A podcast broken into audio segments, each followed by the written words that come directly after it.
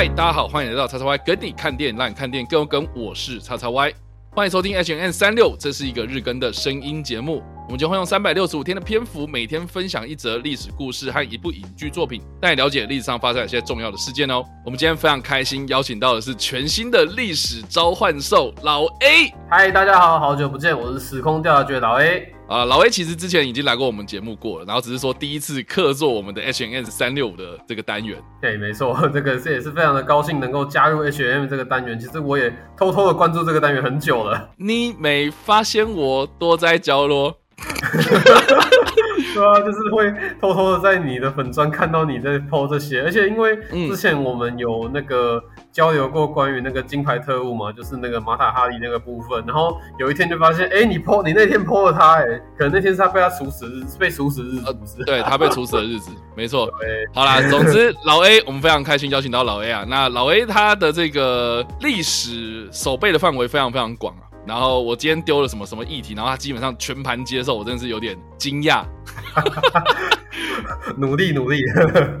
我们今天要介绍的电影呢，是在二零一六年上映的《泰山传奇》。那我不知道大家有没有看过这部片哦？因为当初我在看这部片的时候呢，我印象非常非常深刻哦。因为这部片它的这个主打的广告词哦，基本上就是说这个女主角是玛格罗比哦，也就是当年非常非常红，演完这个小丑女之后呢，一炮而红的这个女明星哦。然后另外呢，还有这个亚历山大史科斯家，也就是这个瑞典的史科斯家家族的其中非常著名的男星哦，因为他的这个爸爸就是史代伦史克斯家哦。之前我们在雷神索尔里面有看到那个哎非常非常老的那一位怪怪的科学家啊，那个就是他的爸爸。然后他的这个弟弟呢，也就是比尔史克斯家呢，就是演他的里面的那一个恐怖的小丑，或是呢近期呢有演出《史诗二》里面呢，就是一开始跳伞然后就死掉的那一位这样。哎，死掉还蛮多的，其中一个这样，那他来演这个泰山呢，我我觉得非常非常的适合，因为然后他这个人嘛，哦，就是留着这个维京人的血统的这个血裔哦，所以呢，他就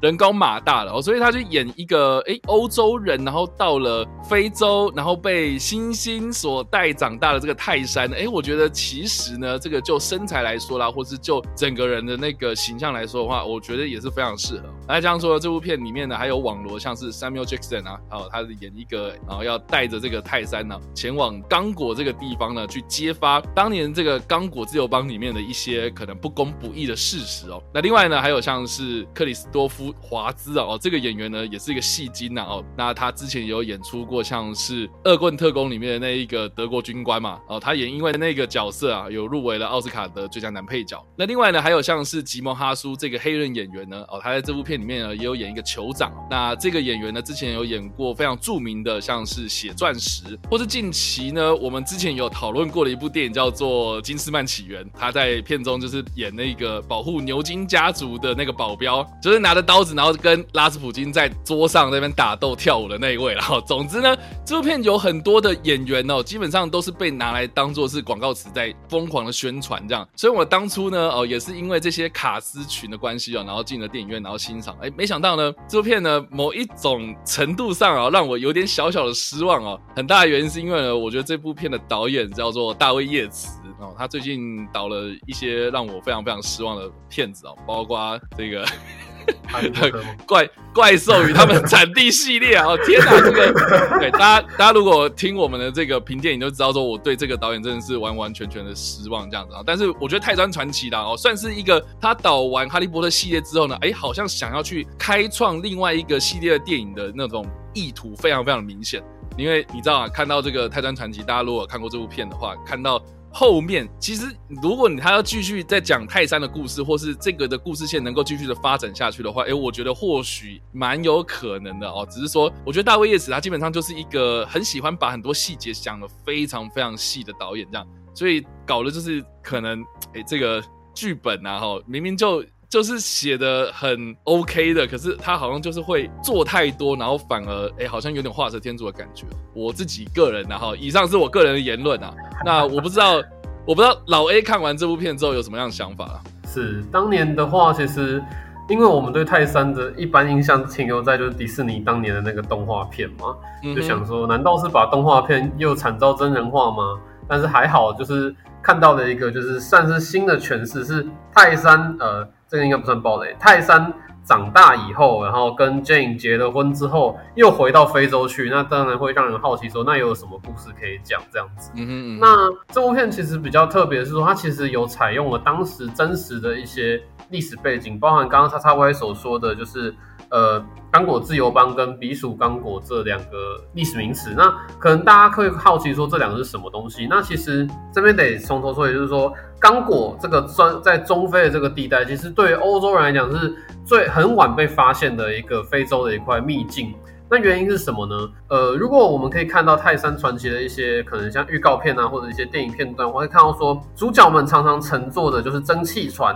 在做移动。那这个原因就是，其实背后反映就是说，非洲大陆其实他们的河川呢都非常的短促跟湍急，所以大部分河川其实是不适合逆流而上的。就是如果你还是过去那种划船的年代，或者靠风帆船的年代的话，其实是不行的。再来是说，呃，通往非洲的路径呢，充满了许多的丛林，有瘴气，有野兽，有不友善的土著。在这样的情况下，你也很难说我在河流旁边登登岸之后呢，用步行的方式让探险队穿越过去，到去探索中非那个刚果盆地。哦，这也是不可能的，所以安全的方式呢，就是等到蒸汽轮发明之后呢，才有办法做这件事情。是的，就像刚刚老 A 所提到的这样子一连串的逻辑啊，基本上我们今天要介绍的历史事件，就是发生在一九零八年的八月十九号这一天呢，刚果自由邦呢正式被比利时接管，然后变成是所谓的比属刚果。那刚就像是老 A 讲的，就是说刚果呢其实是所谓的刚果河流域啊，就是我们今天所认知的刚果这块地呢，其实。是由两个呃现代的国家所组成，也就是刚果共和国跟刚果民主共和国。他们这两个国家呢，一个就是在上游，一个就在下游哈，组成了这个刚果河流域的两个呃非洲中部一个非常重要的地区这样子。那因为这个地方呢，其实跟大家讲，就是说它这个地方的天然资源非常非常的丰富。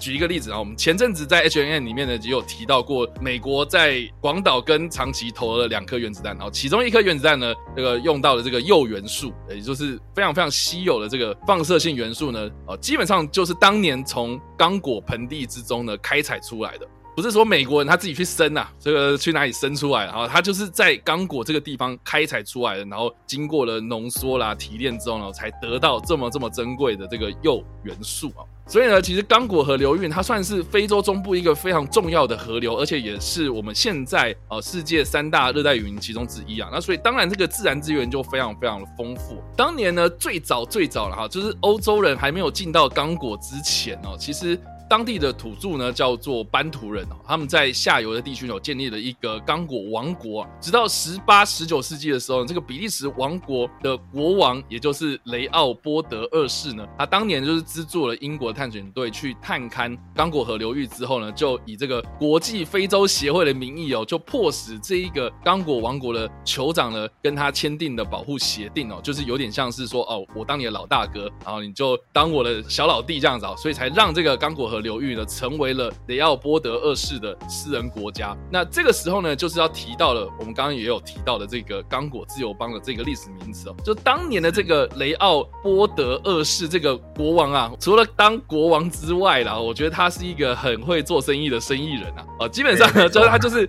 他就是成立了这样子一个像是私人公司的名义，然后把这个地方呢当做是自己的私人土地、私人国家，然后叫这个地方叫做。刚果自由邦就是这么简单啊、但是呢，事实上，这个刚果自由邦它没有政府单位，它就是一个私人企业为名义来做运作。然后呢，这个雷奥波德二世呢，他是这一个公司的唯一的股东跟董座。然后，主要就是要掠夺当地的一些像是橡胶啊、或是一些金属等等的这些资源为目的哦。所以呢，这又要提到这个我们刚刚提到的这个雷奥波德二世呢，他其实是一个很喜欢去世界各国游历的一个君主哦。所以他在即位的时候呢，就开始把很多的资源，就是想说我要投入到非洲的这一块，哇，处女地啊，什么地方呢？好像都没有开发的这种样子哦，所以呢，就开始呢就建指这个非洲的自然资源，然后才成立了我们刚刚所提到的这个国际非洲协会，然后慢慢慢慢的把这个刚果占为己有。那这个刚果自由邦呢，我们听到自由邦好像听起来，哎，好像还蛮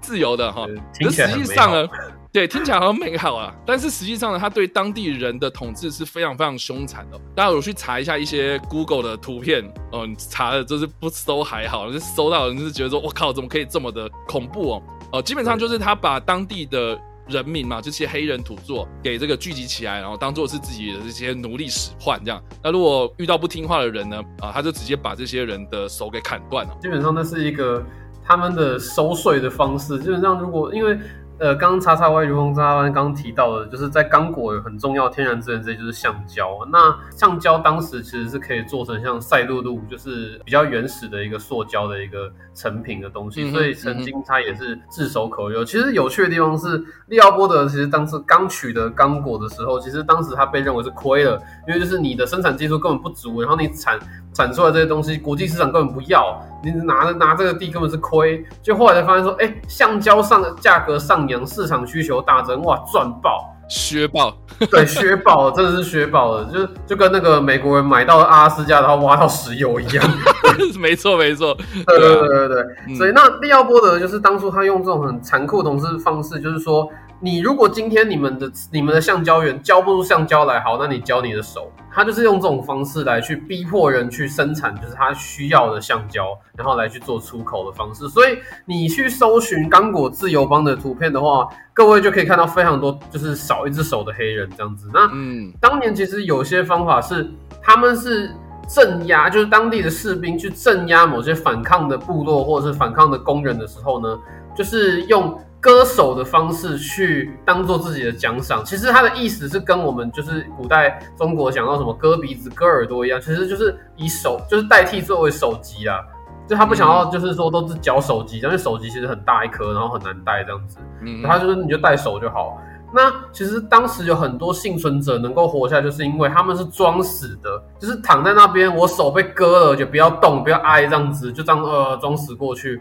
才能够活下来，所以是非常残酷的一个刚果的一个统治。这边的话就可以连接回我们的电影的剧情哦，就是说电影里面克里斯多夫华兹他所饰演的角色，其实在历史上是一个真实人物，就是罗姆哦，他当时就是也是算是在。呃，比利时政府之下，就是为刚果自由邦做行政管理工作的一个职员这样子。至于他有没有片中这么的这个残酷或精明化，那就是另当别论。但这个角色是真实存在的。片中也常提到说，他们要搜证，好去呃证明说比利时国王也是利奥波德二世在刚果自由邦这些胡作非为啊，这些残酷统治的这些行为哦，这个也是当时呃欧洲国际尝就是非常尝试去做的事情。当然这是一个。比较人道的行动，不过我们也不能排除说这个是国际想要逼那个比利时把刚果吐出来这种感觉，因为当时还是非常 流流流行做瓜分这件事情。所以呢，就是呃，我们看到就像是 Samuel Jackson 他所饰演的这个乔治华盛顿威廉斯，吼，他的饰演这个角色，后来就是在。国际会议上面去作证，就是说利奥波德二世确实有在奴役呀、然后迫害这边的黑人这样的一个情节呢，也是真实存在的。国际上也是因为当时种种的责难、舆论的压力，才迫使利奥波德二世呢开放，让国际的调查团进去调查刚果自由邦的一个状况。那让国际知道说，哦，这边披露了这边的惨状之后呢，才去压迫。比利时政府去把刚果收归国有，诶、这边观众可能就是突然脑袋会或可能有些人会打结的啊，这个不是比利时国王，那为什么叫收归国有？哦，这边就要讲到说，其实比利时跟现在的英国一样是立宪君主制。哦，是立宪君主，所以君王的财产是跟国家财产是分开来管的。哦，君王财产，但当时的刚果自由邦，所以刚刚叉叉 Y 才说他是个天才，因为他把这个收归自己的所有，他跟国家无关，他跟国家无关，所以才变成说收归国有的话，才有国家的国会的力量可以做监督。哦，相对可能会得到一个比较好的保障。哦，就所以才成为了后面的所谓叫比属刚果。哦，所以各位要注意到说。片中的年代其实是在所谓的刚果自由邦的年代，就是国王还在当那个董事长的年代。而到后面，就是变成说是，呃，国际社会逼迫利奥波德把这个刚果呢归还给比利时政府去管哦，这个大概是这样的一个背景。对，所以其实啊，电影这个泰山传奇呢，它虽然是以这个泰山是虚构的角色作为主角，但实际上呢，像 Samuel Jackson 他所饰演的这个乔治华盛顿威廉斯，还有克里斯多福华兹所饰演这个罗姆队长哦，他这两个人其实是真实存在的历史人物。那我们刚刚有提到，就是说，诶，这个刚果自由邦被这个国际谴责之后呢，这个雷奥波德二世呢，他把这个刚果自由邦交给比利时接管之后，变成比属。刚果是发生在一九零八年，就我们今天所提到的这个时间点嘛。但实际上呢，这个比属刚果呢移交之后呢，就也还是由八个管理公司所代管。也就是说呢，哦，虽然名义上刚刚老魏有讲到哦，就是说比属刚果是可以用国会啦，或是这个国家的力量然后去监督，但实际上呢，还是委托了八家管理公司去代管哦当地的这些可能开采自然资源的一些事务啊，或是呢对刚果人民的一些直接的指挥这样子。所以呢，刚果人民当地的这些人呢，还是没有办法去决定自己的命运哦。而且呢，在电影里面呢，其实我们也有看到，就是。结局是邪不胜正嘛，哈，就是说电脑动画大战，哎、欸，对，就是让观众有一个大快人心的一个结局，哈。但是实际上呢，现实是残酷的，就是说呢，这个雷奥波德二世呢，虽然在这个饱受批评之后呢，他还是安安稳稳坐在他的这个王位上面，然后直到七十二岁的时候才过世。然后这个克里斯托夫华兹所饰演这个罗姆队长呢，我们刚刚有提到嘛，他原本就是一个刚果自由邦的行政长官，然后，哎，结果呢，这个。刚果自由邦变成比属刚果之后呢，他就继续在这些我们刚刚所提到的八家管理公司之中的刚果公司之中工作，直到呢他六十五岁的时候呢，回到了比利时的家乡，然后才过世，就是等于是他寿终正寝啊，所以就没有像电影里面的那样子的下场。那至于这个 Samuel Jackson 他所饰演的这个乔治华盛顿威廉斯呢，我只能说好人不长命啊哈。就是说，他去调查这件事情的时候，确实他有在这个国际的联盟上面呢，就是有提出哦，他所见所闻这样子，然后去让这一些丑态呢能够公诸于世这样。哎，可是呢，他在返回英国的航班上面呢，结果染了肺结核就去世了。从刚果回到英国的路上呢，他就去世了，然后享年呢四十一岁哦。所以其实呢，这个我觉得电影啊，就某方面来说啊，这个让坏人的下场呢，是在历史上呢能够有一点点伸张正义的感觉，这样。所以啊，好啦，我们在看电影的时候呢，我们啊，这虽然呢，这整部片呢，我觉得。就历史迷的角度来看的话，哎，好像他有讲到一些好像真实历史的东西啊。确实，这些虚构的角色中间呢，也有一些真实人物的穿插。哎，可是呢，这个现实是残酷的哈。有时候我们去看这些历史的时候，我们会觉得很感慨啊。对啊，不胜唏嘘。就是哇，你们这些恶人怎么那么长命啊？对吧、啊？可恶。对啊，对啊。但不管怎么样啦，现在的刚果嘛，哦，就是我刚刚所提到的，就是在一九六零年代，也就是二战结束之后，就是非洲他们吹起了很多这种民族运动之后呢，这个刚果的独立运动在经过多年的努力之下，到了一九六零年的时候呢，才。正式的脱离比利时统治来宣布独立，这样。那现在就是我们所看到的两个国家，就是在刚果流域的这一个区域之中，这样子。那不知道大家在听完这个故事之后有什么样想法，或是没有看过这部电影呢？都欢迎在留言区嘛留言，或在首播的时候来跟我们做互动哦。当然啦，如果喜欢这部影片或声音的话，也别忘了按赞、追踪我们脸书粉丝团、订阅我们 YouTube 频道、IG 以及各大声音平台。也不用在 Apple Podcast 三十八里板上留下五星好评，并且利用各大的社群平台推荐和分享我们节目，让更多人加入我们讨论哦。以上呢就是我们今天的 H&M 365，希望你会喜欢。我们下次再见，拜拜拜。